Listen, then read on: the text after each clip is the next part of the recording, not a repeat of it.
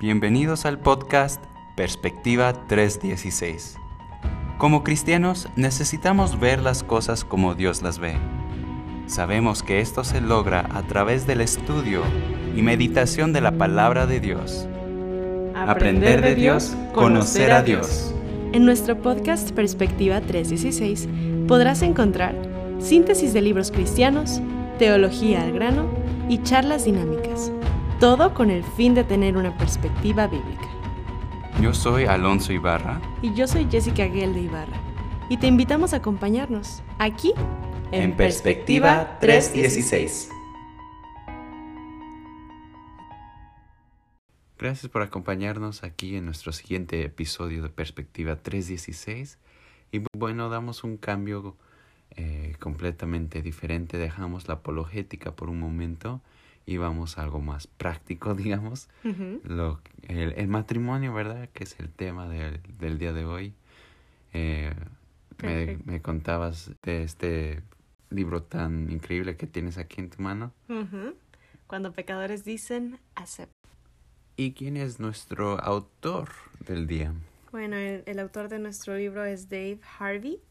Él es pastor en una iglesia en Pensilvania y tiene un doctorado en ministerio en cuidado pastoral.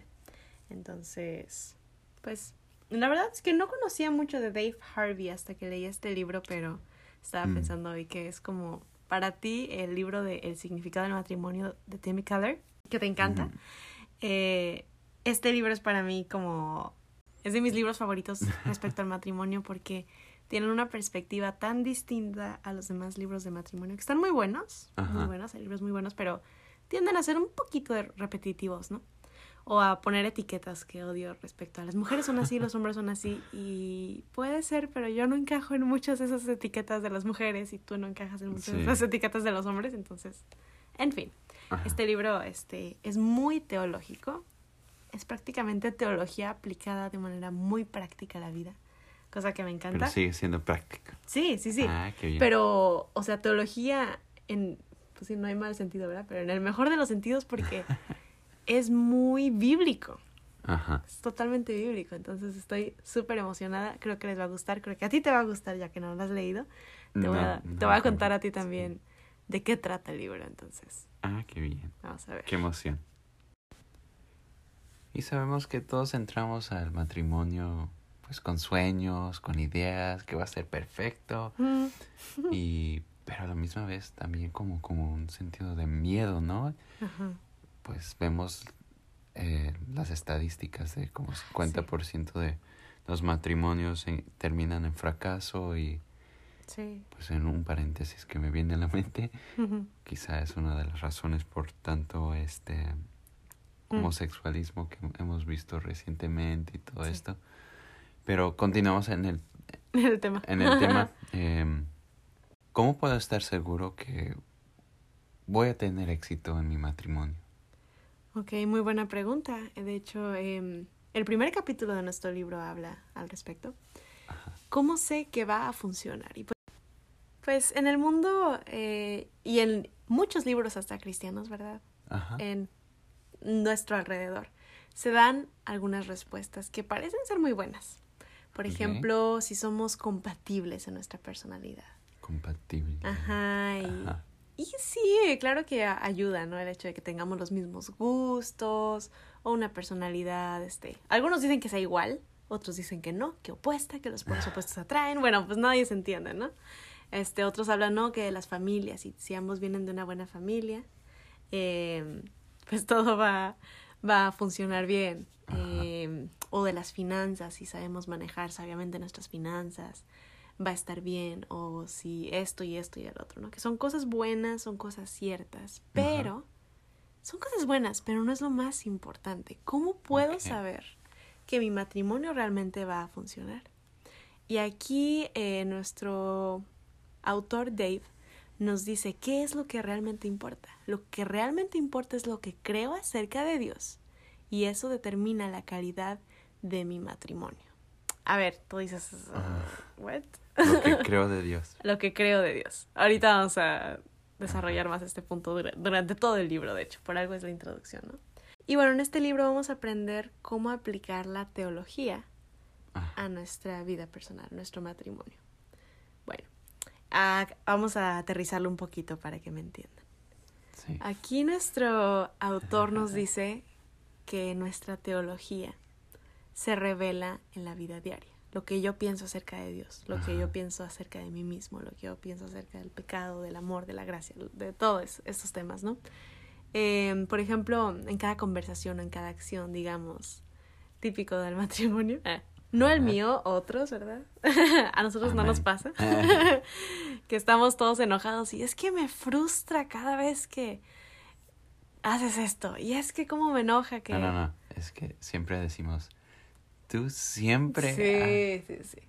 O yo nunca, ¿verdad? no, tú nunca. Tú nunca y yo siempre, o sí. Esas, esas frases, ¿no? O, no, pues fíjate que ni modo, así soy.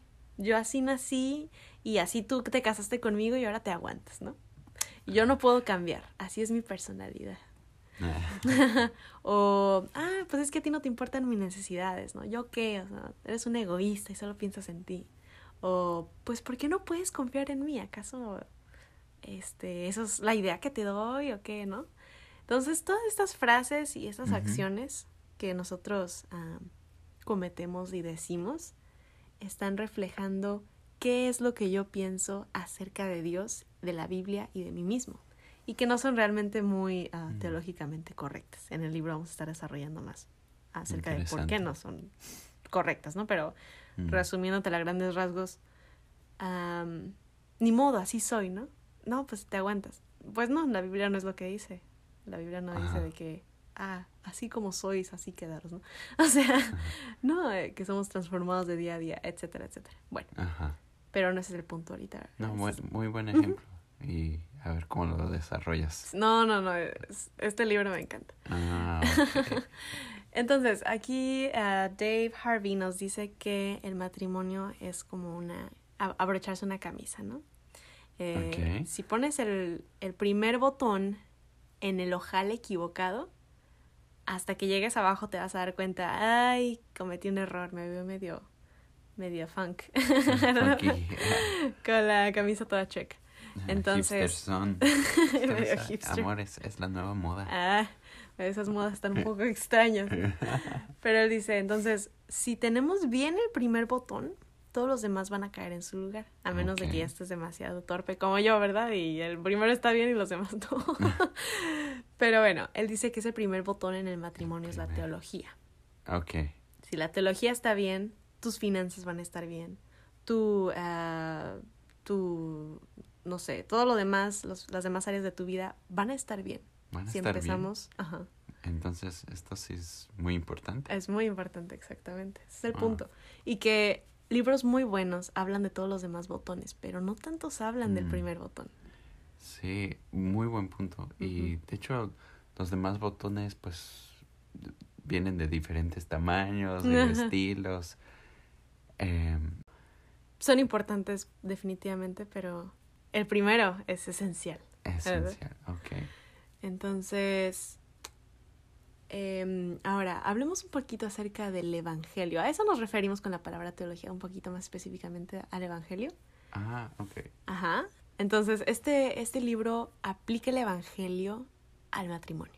Ah, entonces nuestra teología, más específicamente Nos referimos al Evangelio. al Evangelio.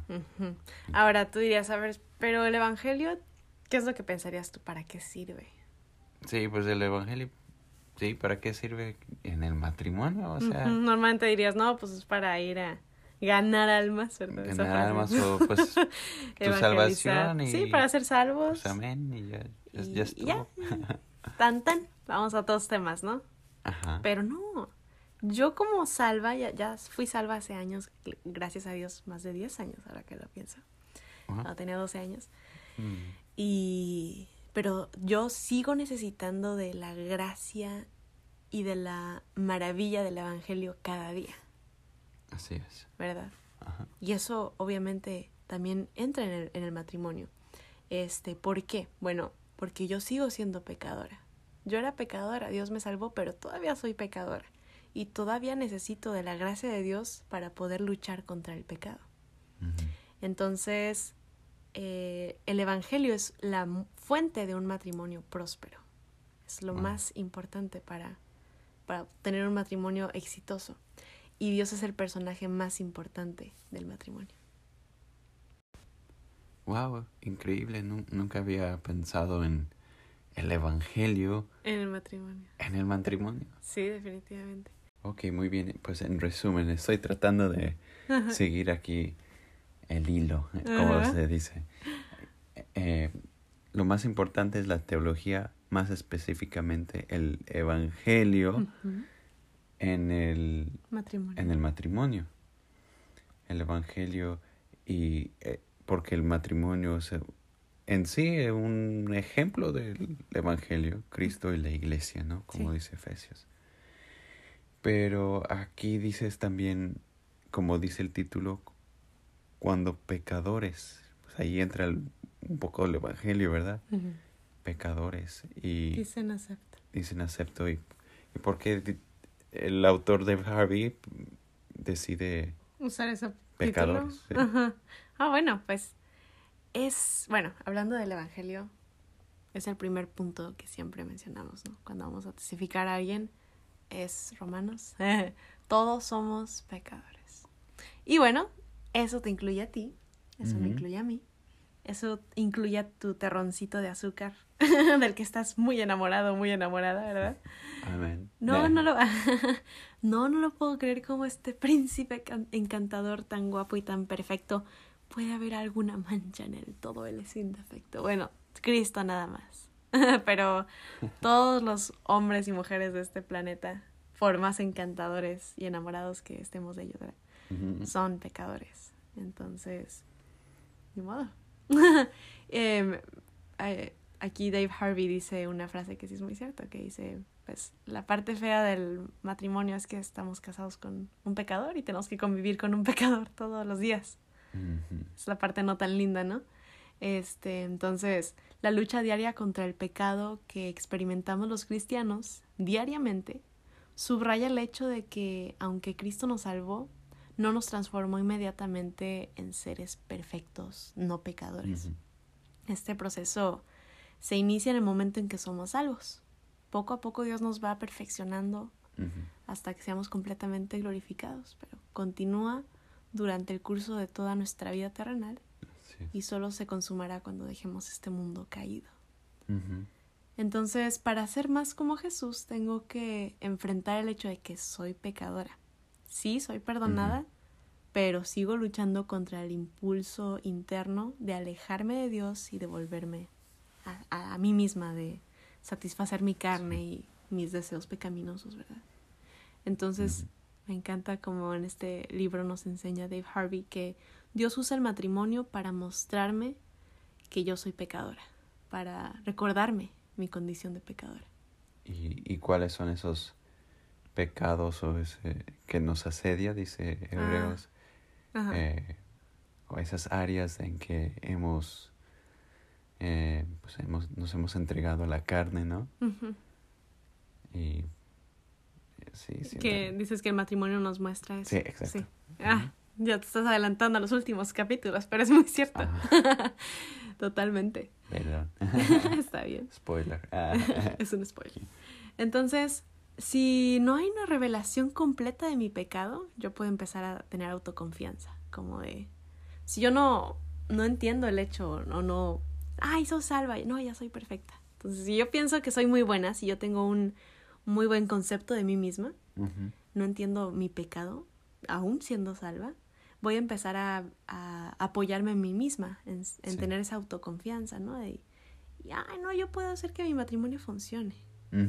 Este, porque yo soy una súper buena esposa o yo soy un increíble esposo y amo mucho a mi esposa y yo respeto mucho a mi esposo. Bueno, entonces empezamos a apoyarnos a nosotros mismos y es donde, de hecho, estamos pecando, ¿verdad? Y creo que eso es un un punto muy importante, especialmente para, eh, pues, como muchachos como tú y yo, parejas jóvenes que pues nos conocimos en el, en el círculo del colegio bíblico, que gracias a Dios eh, nuestros papás nos criaron en, en la iglesia y pues eh, es, un, es una gran bendición eso y todo.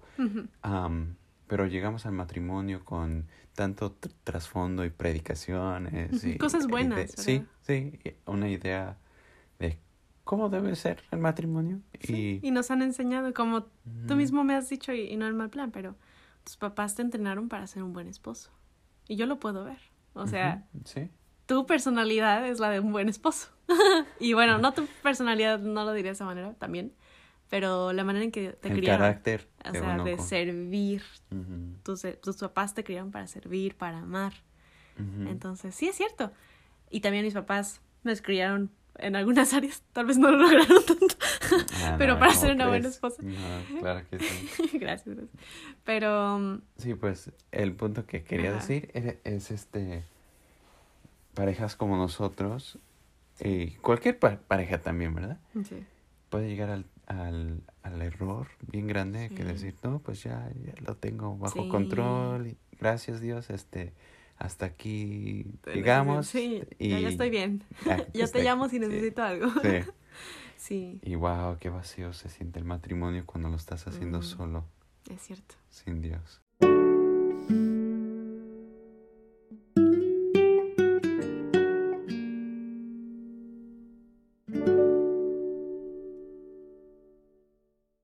Segundo capítulo. Me encanta el título.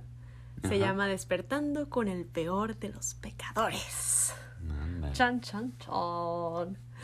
Entonces, tú dirías... cuando uno despierta es... Me la cambié. Estoy de acuerdo, Dave A ver, tú. ya sé. Oye, bien bonita la novia acá y al día siguiente. ¡Ah, caray! Me la cambiaron. José. este, sí, con Lea y Jacob. Jacob, perdón. Otra, otro nombre que, que, empieza con J. Con J. Este. Entonces, sí, despertando, despertando con el peor de los pecadores. Entonces, eh, uno diría, ay, pues sí, sí es cierto, no, no, tienes razón, Dave Harvey me entiende. Pues adivina de quién habla Dave Harvey. Chon, chon, chon. No está hablando de tu pareja, está hablando de ti mismo. Ah, De ti mismo. Ajá. Primera de Timoteo 1, 15 y 16, mis versículos favoritos. Ahora sí, esto sí, de veras. Pablo lo menciona. Él dice, palabra fiel y digna de ser recibida por todos. Prácticamente es ponerle muchos signos de exclamación y ponerlo en mayúscula. Así como que, oigan, oigan, presten atención a lo que voy a decir. Que Cristo Jesús vino a salvar a los pecadores, de los cuales yo soy el primero. Entonces Pablo el mismísimo Pablo, que ni, tú ni yo nos atreveríamos a pensar más vilmente de lo que Pablo pensaba de sí mismo. Ajá. Eh, no, no podríamos pensar peor de él, ¿verdad? Este, al contrario, es como que lo admiramos y lo tenemos como una persona digna de imitar. Pero él decía, no, yo soy el peor de los pecadores.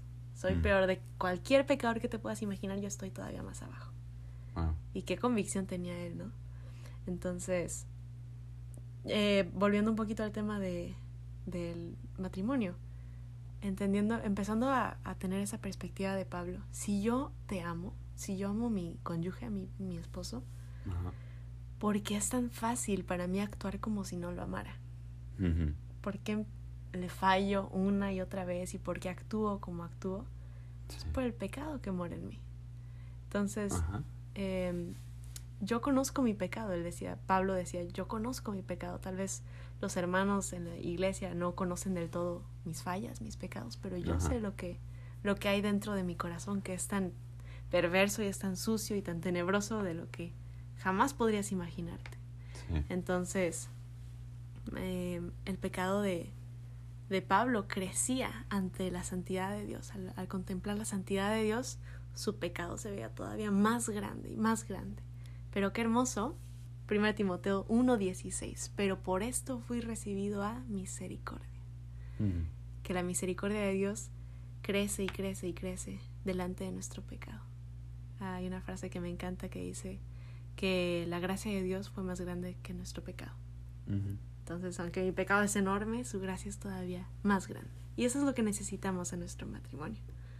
Pero bueno, más adelante hablaremos de eso. para poder recibir esa gracia poderosa en nuestro matrimonio, tengo que primero entender mi condición de pecador, ¿verdad? Ahí estamos entendiendo un poquito más porque hablamos tanto del Evangelio y de la teología en el matrimonio, ¿no? Primeramente nuestra condición de... De pecadores. Pecadores, sí, redimidos y todo, pero todavía... Pero todavía pecadores. Con la carne, sí, el pecado, el cuerpo del pecado, como también se, se, nombra en las escrituras. Sí. Entonces, si yo reconozco la inmensidad de mi pecado, reconozco que se me ha, perdonado muchísimo, ¿verdad? Ese es el gran problema, que muchos, como tú mencionabas, con un trasfondo cristiano, no, pues gracias a Dios yo nunca estuve en drogas, yo nunca estuve en alcohol, en fiestas, en lo peor que te puedas imaginar, ¿no? Yo nunca estuve en eso. Entonces pensamos que no se nos ha perdonado mucho. Mm. Pero... Pero no, o sea, Dios a ti y a mí nos salvó del mismo infierno que a Hitler, ¿no? Bueno, que, que Hitler ahorita muy probablemente esté, ¿no? Dios nos salvó del mismo infierno que a Pablo. A todos, ¿verdad? Somos pecadores. No hay etiquetas delante de Dios. O eres pecador o no lo eres. Y pues sí lo somos. Entonces, entendemos que... Aún redimidos em, enfatizamos eso. Sí. Entonces, nuestro pecado es inmenso, es grande. Tenemos que entender eso delante de un Dios santo. Entonces, tenemos que entender que el versículo dice que Cristo Jesús vino a salvar a los pecadores. No dice, Cristo Jesús vino a cumplir mis necesidades. no vino a cumplir mis necesidades, este, vino a salvar a los pecadores de, las cual, de los cuales yo soy el primero. No a cumplir mis necesidades de los cuales yo tengo más que tú. Entonces, empezar a pensar de una manera un poquito menos egoísta, creo que ese es uno de los puntos eh, centrales del libro. No ser tan egoístas. Eh, pensar que tener una perspectiva correcta de lo que dice la Biblia de quién soy yo. Entonces el mundo le echa la culpa al temperamento, a la personalidad, al niño interno, a la codependencia, al amor propio. Ah, bueno, todo esto em, por problemas en, en el matrimonio, ¿no? O diferencias. Pero Dios al final le llama pecado.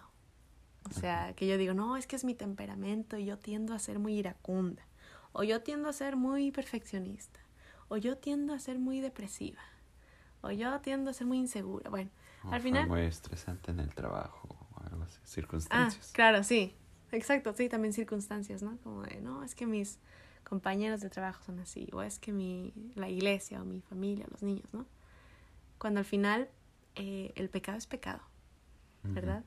Entonces, si quitamos la realidad del pecado, quitamos la realidad, la necesidad del arrepentimiento.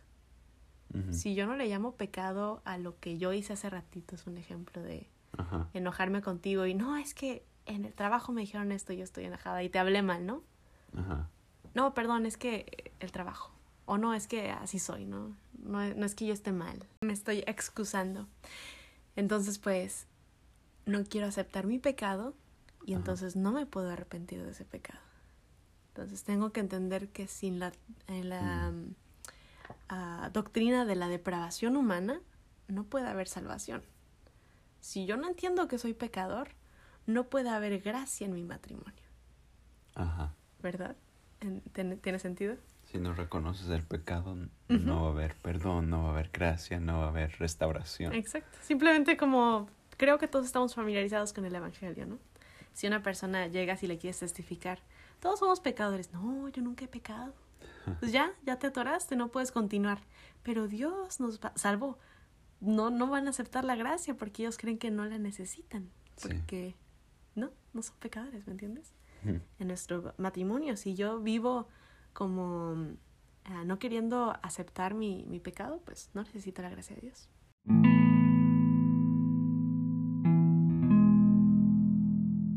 Y algo que recuerdo, este libro lo empecé a leer hace como unos tres años y lo releía y lo releía los primeros capítulos. Mm.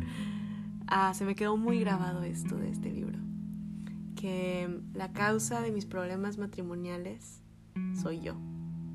Wow. Sí, puedes repetir eso. Entonces, la causa de mis problemas en el matrimonio, de los problemas en nuestro matrimonio, soy yo. Sí, creo que allí es... La clave. La clave. Sí, y lo, lo, estuve aplicando, bueno, yo lo leí cuando era soltera todavía, pero lo aplicaba para nuestra relación de noviazgo, pero también para mi relación con mis papás. O sea, deja de. Yo a veces, este, pues quejándome, ¿no? De, ay, es que X persona, ¿no? Mi papá, mi mamá, mi hermano, mi hermana, mi primo, mi novio. Oye, pero ¿qué puedes hacer tú? ¿Cuál es tu parte, no? Entonces, es, es, muy importante entender eso. Eh, no es mi cónyuge el problema, es el pecado que mora en mí, es mi carne. El mayor problema de mi matrimonio soy yo. Entonces, ¿qué me impide decir, sí, sabes qué, tienes razón? Cuando yo sé que tienes la razón, ¿verdad? En un conflicto. sí, perdóname, mi amor, perdón, ya no lo vuelvo a hacer. O, o qué me impide invertir tiempo en platicar, en, en pasar tiempo juntos, en, en, ser más románticos, en tener una vida devocional. Eh, estable, que me impide X o Y cosa, ¿verdad? Que tú sabes que van a ser de bendición a tu matrimonio, es el pecado que muere en mí. Entonces, usualmente somos buenos para identificar la ley del pecado, el pecado en nuestro cónyuge, pero no somos tan buenos para identificarla en nosotros mismos, ¿verdad? Este, pues estamos como los fariseos, poniendo la, la vista en la viga del, del otro en la paja del otro y no viendo la viga que hay en nuestro propio ojo. Mm. Entonces, pero gracias a Dios que por la cruz eh, de Cristo la batalla ya ha sido ganada. Y no importa qué tan derrotado yo me sienta mm. eh, en, el, matrimonio o en la vida, ¿verdad? La batalla ya ha sido ganada por la gracia de Dios. Así es. Entonces, estamos del lado vencedor, ¿verdad? Como leíamos en el devocional. este devocional eh, vimos la promesa de Dios hacia su pueblo Israel era que la victoria era garantizada. Pero de todas maneras tenían que salir a pelear, eh, cargar con las armas, con los escudos y salir como ejército armado, pero la victoria ya estaba garantizada. Sí, que me imagino la convicción de, de tanta seguridad que les daba a, los soldados, al capitán, ¿verdad? De salir a una guerra que ya sabían que iban a ganar, que estaban seguros. Así esa misma convicción eh, de seguridad, de paz, nos da el hecho de ser ah, parte de un matrimonio cristiano. Sabemos que por más de que, uy, está medio uh, canijo el asunto, al final la victoria es segura. Entonces, qué hermoso que eso también me, fue una convicción preciosa para mí, porque, ok, soy una pecadora, soy la peor de las pecadoras, yo lo entiendo, pero Dios me perdonó. Y no solo Dios me perdonó, pero Dios me considera santa. O sea, una cosa es ser perdonado, ok, te perdono, pues ya, este, ve y no peques más, ¿no? Pero toda la gente te ve como que, ay, mírala, ay, la pecadora, ¿no? Pero mm. Dios te ve como a Cristo. Cuando te ve a Cristo y cuando te ve a ti es lo mismo, porque ve la sangre de Cristo sobre ti, ¿no? Mm. Entonces no importa qué tan violenta sea tu batalla contra el pecado, estamos del lado vencedor. Así es. Y qué bendición que esto aplica para el matrimonio. Él nos da la victoria en cualquier aspecto del matrimonio. Solamente hay que hacerla por fe. Y bueno, hablábamos hace un momento de así la victoria. Y creo que aquí en e, el libro el autor nos da pasos bien concretos, bien sencillos, eh, eh, bien sabios. Sí. De cómo aplicar la victoria de Cristo, la victoria del Evangelio a nuestro matrimonio. Claro que sí. Entonces, vamos a ver cuáles son. El primero es que en humildad sospeches de ti primero. Después de todo, tú eres el peor de los pecadores, ¿verdad? Entonces, entender que no, no eres justo y no, las intenciones de tu corazón no son justas. Entonces, cuando hay un problema en tu matrimonio, sospecha primero de ti y deja que Dios te señale qué fue lo que tú hiciste mal. Entonces, normalmente cuando hay un problema es como que no, es que mira, es porque mi esposo, esto, es porque mi cónyuge, esto, pero Nunca nos ponemos a pensar, si este problema es porque yo, yo, yo, yo, él está perfecto, ¿no? O sea, no, no te pones ni, ni a pensar en, en tu pareja, solamente en ti. Pues normalmente no, ¿verdad? Normalmente nos ponemos a señalar al otro. Tal vez en nuestra mente o en nuestro corazón, tal vez no lo decimos, pero sí estamos como que, ay, es que este, este, este. Pero entonces, ¿cómo obtener la victoria? El primer punto es que sospeches primero de ti, te pongas primero a examinar tu propio corazón. Muy bien, ¿y el siguiente qué sería? El segundo. El segundo es, en integridad, inspeccionate a ti mismo. Entonces, me dio mucha risa una historia que cuenta Dave Harvey en su libro, que cuenta que es una familia que vivía en la montaña, como pues allí em, sin mucho contacto con la civilización moderna, ¿no? Entonces que llegan a la ciudad un día, a un centro comercial, y ven como una señora viejita, así, toda viejita, entra en un, en un cuartito pequeñitito, pequeñitito, y las puertas se cierran las puertas plateadas. Y aprietan unos botones y después de algunos segundos se vuelven a abrir las puertas en un elevador. Se vuelven a abrir las puertas de plateadas grandes y sale una muchacha así bien joven, bien guapa, con su bolsa de, de compras, ¿no? y que el, señor dice, wow, niños, niños, háblenle, su, háblenle a su mamá. la quería meter, ¿no? Entonces, este, el punto es que queremos eh, comúnmente arreglar a nuestra pareja, ¿no? Como que, ah, mira, tiene este problema y este problema, tenemos que arreglar esto y esto, ¿verdad? Pero um, tenemos que inspeccionarnos primero a nosotros mismos en integridad. Eh, las escrituras no me dejan, no me invitan a arreglar a mi cónyuge, ¿verdad? Si yo soy muy bíblico, la Biblia no me dice, ah, bueno, primer lugar, arregla tu cónyuge. Segundo lugar, arréglate tú, ¿verdad? Normalmente es al revés. Mi prioridad y mi enfoque, como lo mencionamos hace ratito, no debe ser la viga, ah, la paja en mi esposo, en mi cónyuge, sino la viga en mi propio ojo. Entonces, es, es interesante en el contexto en el que Jesús usó la palabra hipócrita, fue justamente diciendo que es gente que se fija en los pequeños errores del otro más que en los, en los suyos. Eso es lo que es un hipócrita. Entonces, si yo estoy fijando en, ay, es que mi cónyuge, mi esposo esto, ay, es que mi esposo esto, soy un hipócrita, porque voy a fijarme primero en mis propios errores. Yo soy el peor de los pecadores, ¿verdad? Y a Jesús, al final, no le importa quién es el culpable o quién es más culpable. Este, pero nos pide que nos iniciemos y que iniciemos inspeccionándonos a nosotros mismos. Este, sí, al final tal vez él tuvo más culpa que yo, pero yo, aunque haya tenido el 1% de culpa, tengo esa responsabilidad de ese 1% de culpa. Entonces, antes de estar señalándote a ti, tengo que arreglar yo cuentas con Dios, ¿verdad? Em, la integridad me lleva a pensar dos cosas. ¿Hago esto para bendecir a mi pareja o solo para ganar puntos? ¿Verdad? Entonces, cuando estás haciendo algo por tu pareja, ¿realmente lo haces para bendecirla, para servirle o nada más porque vas a obtener algún beneficio, verdad? Como el, el, regalo de cumpleaños que te di de diferentes métodos de, de, extracción de café. ¿Lo hice para ti o para el café que me vas a hacer? Ah. este... Ah, caray. Sí, nada, Dios me, me orgullo.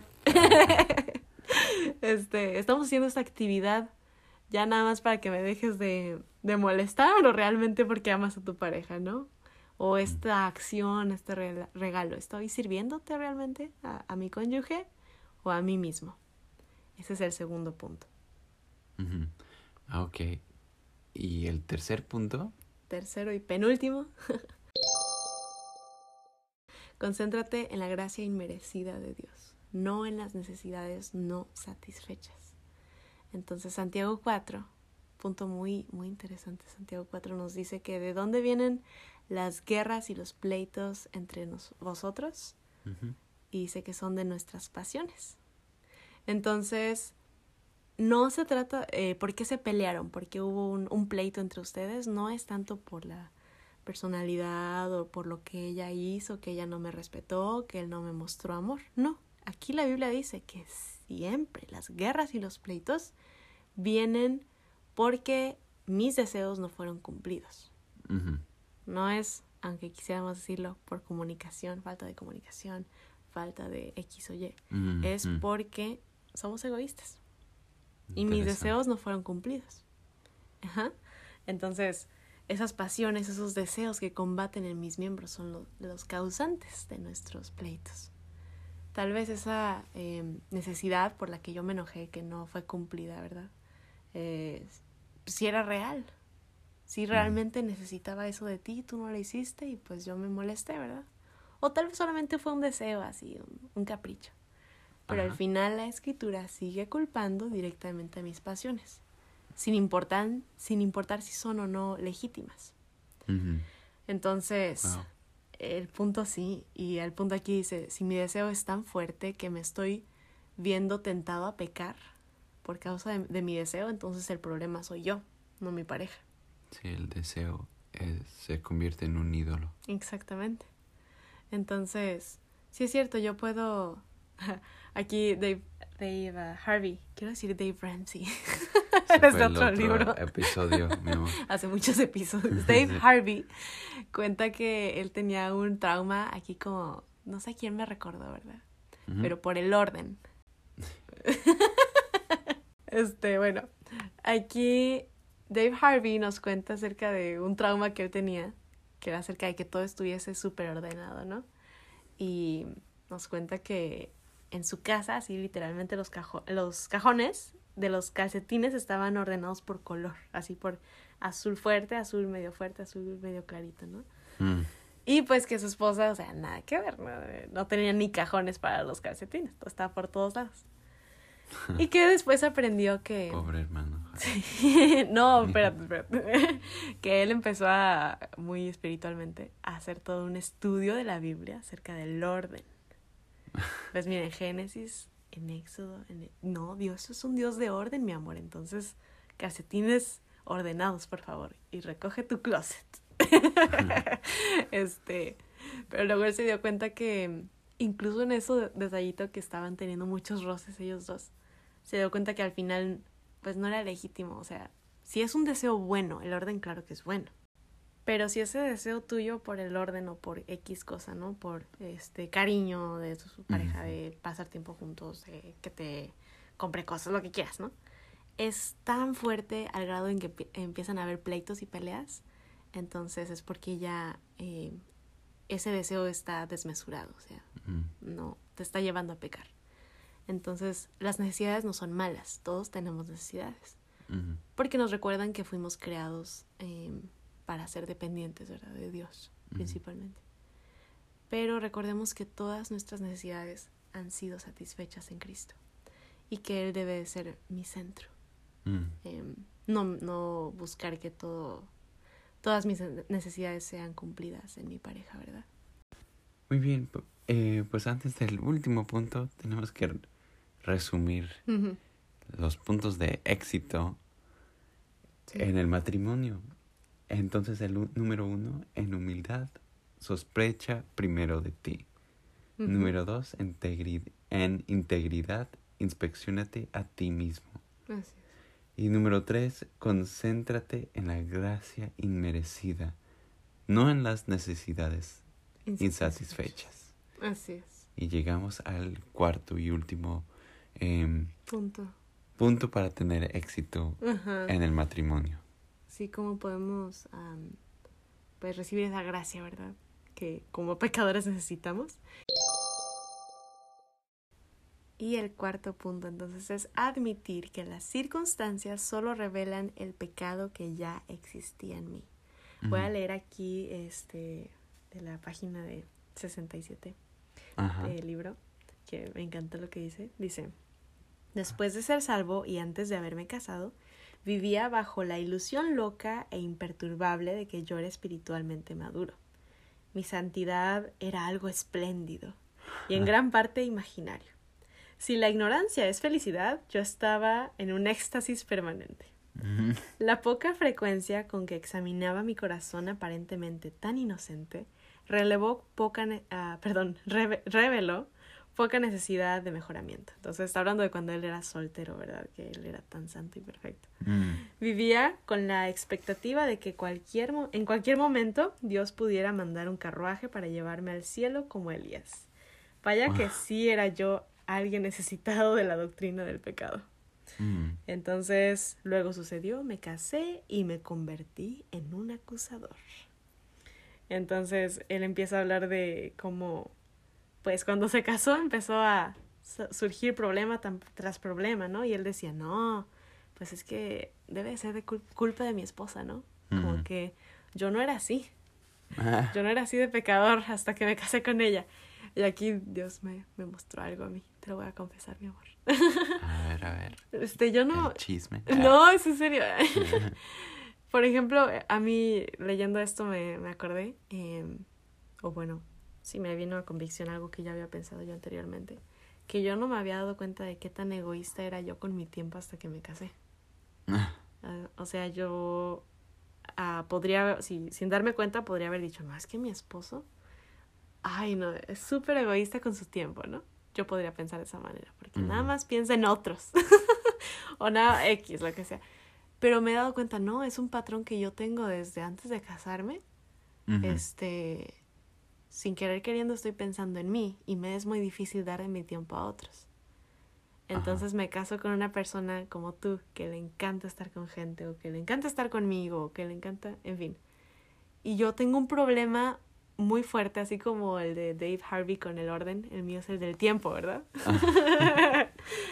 de el- los planes y del tiempo y todo este rollo. Entonces, eh, Dios me estaba hablando en el hecho de que, oye, el problema no es tu esposo, el problema eres tú y tu pecado. Ajá. Em, y las luchas y pleitos que hemos llegado a tener por causa de esto es, Pleitos. Los Suena fuerte. es lo que dice la Biblia. Pero sí, las ah, diferencias que hemos llegado a tener por esto es porque, pues yo soy ah, pecadora y en este sentido no me había dado cuenta de este pecado que yo tenía hasta casarme. Y ese es el punto que está queriendo hacer ah, Dave Harvey aquí. Que el pecado nos, el, el matrimonio nos revela el pecado que a veces no lográbamos ver siendo Sí. solteros, ¿verdad? Entonces, si yo me empiezo a justificar, estoy negando mi culpabilidad. Si yo digo, no, pues es que yo soy una persona muy puntual, es un ejemplo, ¿no? Ajá. O yo soy una persona muy ordenada, ¿no? Y es que soy una persona muy amorosa, X. Estoy justificándome. Eh, entonces, pero si yo entiendo que soy muy pecador, entonces hay mucha gracia disponible para mí, como nos dice en Romanos, ¿verdad? Romanos Donde- cinco. Sobreabundó el pecado, sobreabundó la gracia. Entonces, si yo entiendo, no, la verdad sí, yo soy el problema, soy un pecador, necesito mucha gracia, Dios nos la va a dar, ¿verdad? Entonces tu pareja es como un reflejo, un espejo que revela nuestro pecado. Entonces yo cuando, cuando me casé, me imagino que tú también, Qué, bonita. qué romántico. ¿qué revelas? Tú reflejas mi pecado. sí, pero, pero ah, uno va conociendo un poquito más de sí mismo. Y quiero cerrar con esta frase aquí. Eh, tu cónyuge es una elección estratégica hecha por un Dios sabio y amoroso. Fue seleccionado por Él para ti desde el principio de la fundación del mundo.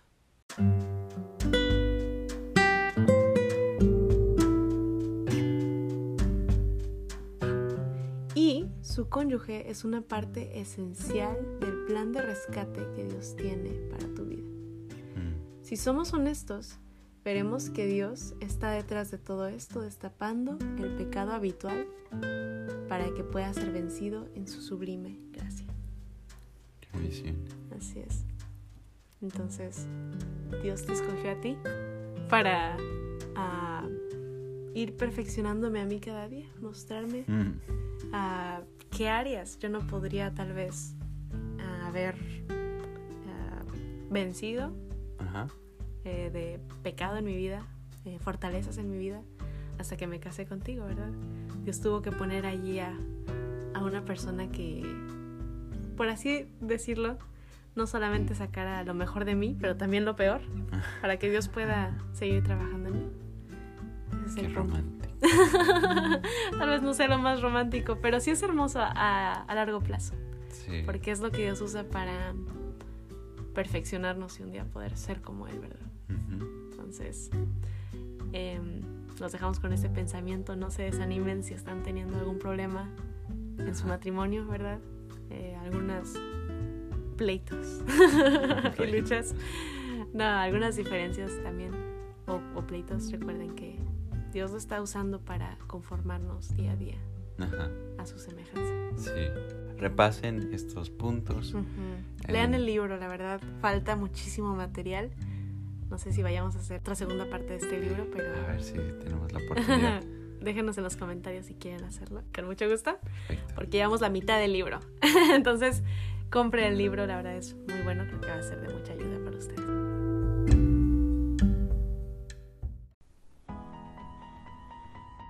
En perspectiva 3.16, sabemos que hay un solo libro divino, perfecto y eterno. Ese libro es la Biblia. Y en Juan 3.16 encontramos el resumen de este libro, el mensaje del Evangelio. Tú y yo estamos perdidos en pecado, condenados a la muerte eterna en el infierno. Ni nuestras buenas obras, ni ninguna iglesia puede rescatarnos. Pero Dios nos amó tanto que dio a su Hijo Jesucristo para morir y resucitar por nosotros. Y si ponemos nuestra fe en Él, no seremos condenados, pero tendremos vida eterna. Todo esto es un regalo de amor de Dios, solo si le pedimos que nos salve del pecado y del infierno. Gracias por escuchar Perspectiva 316.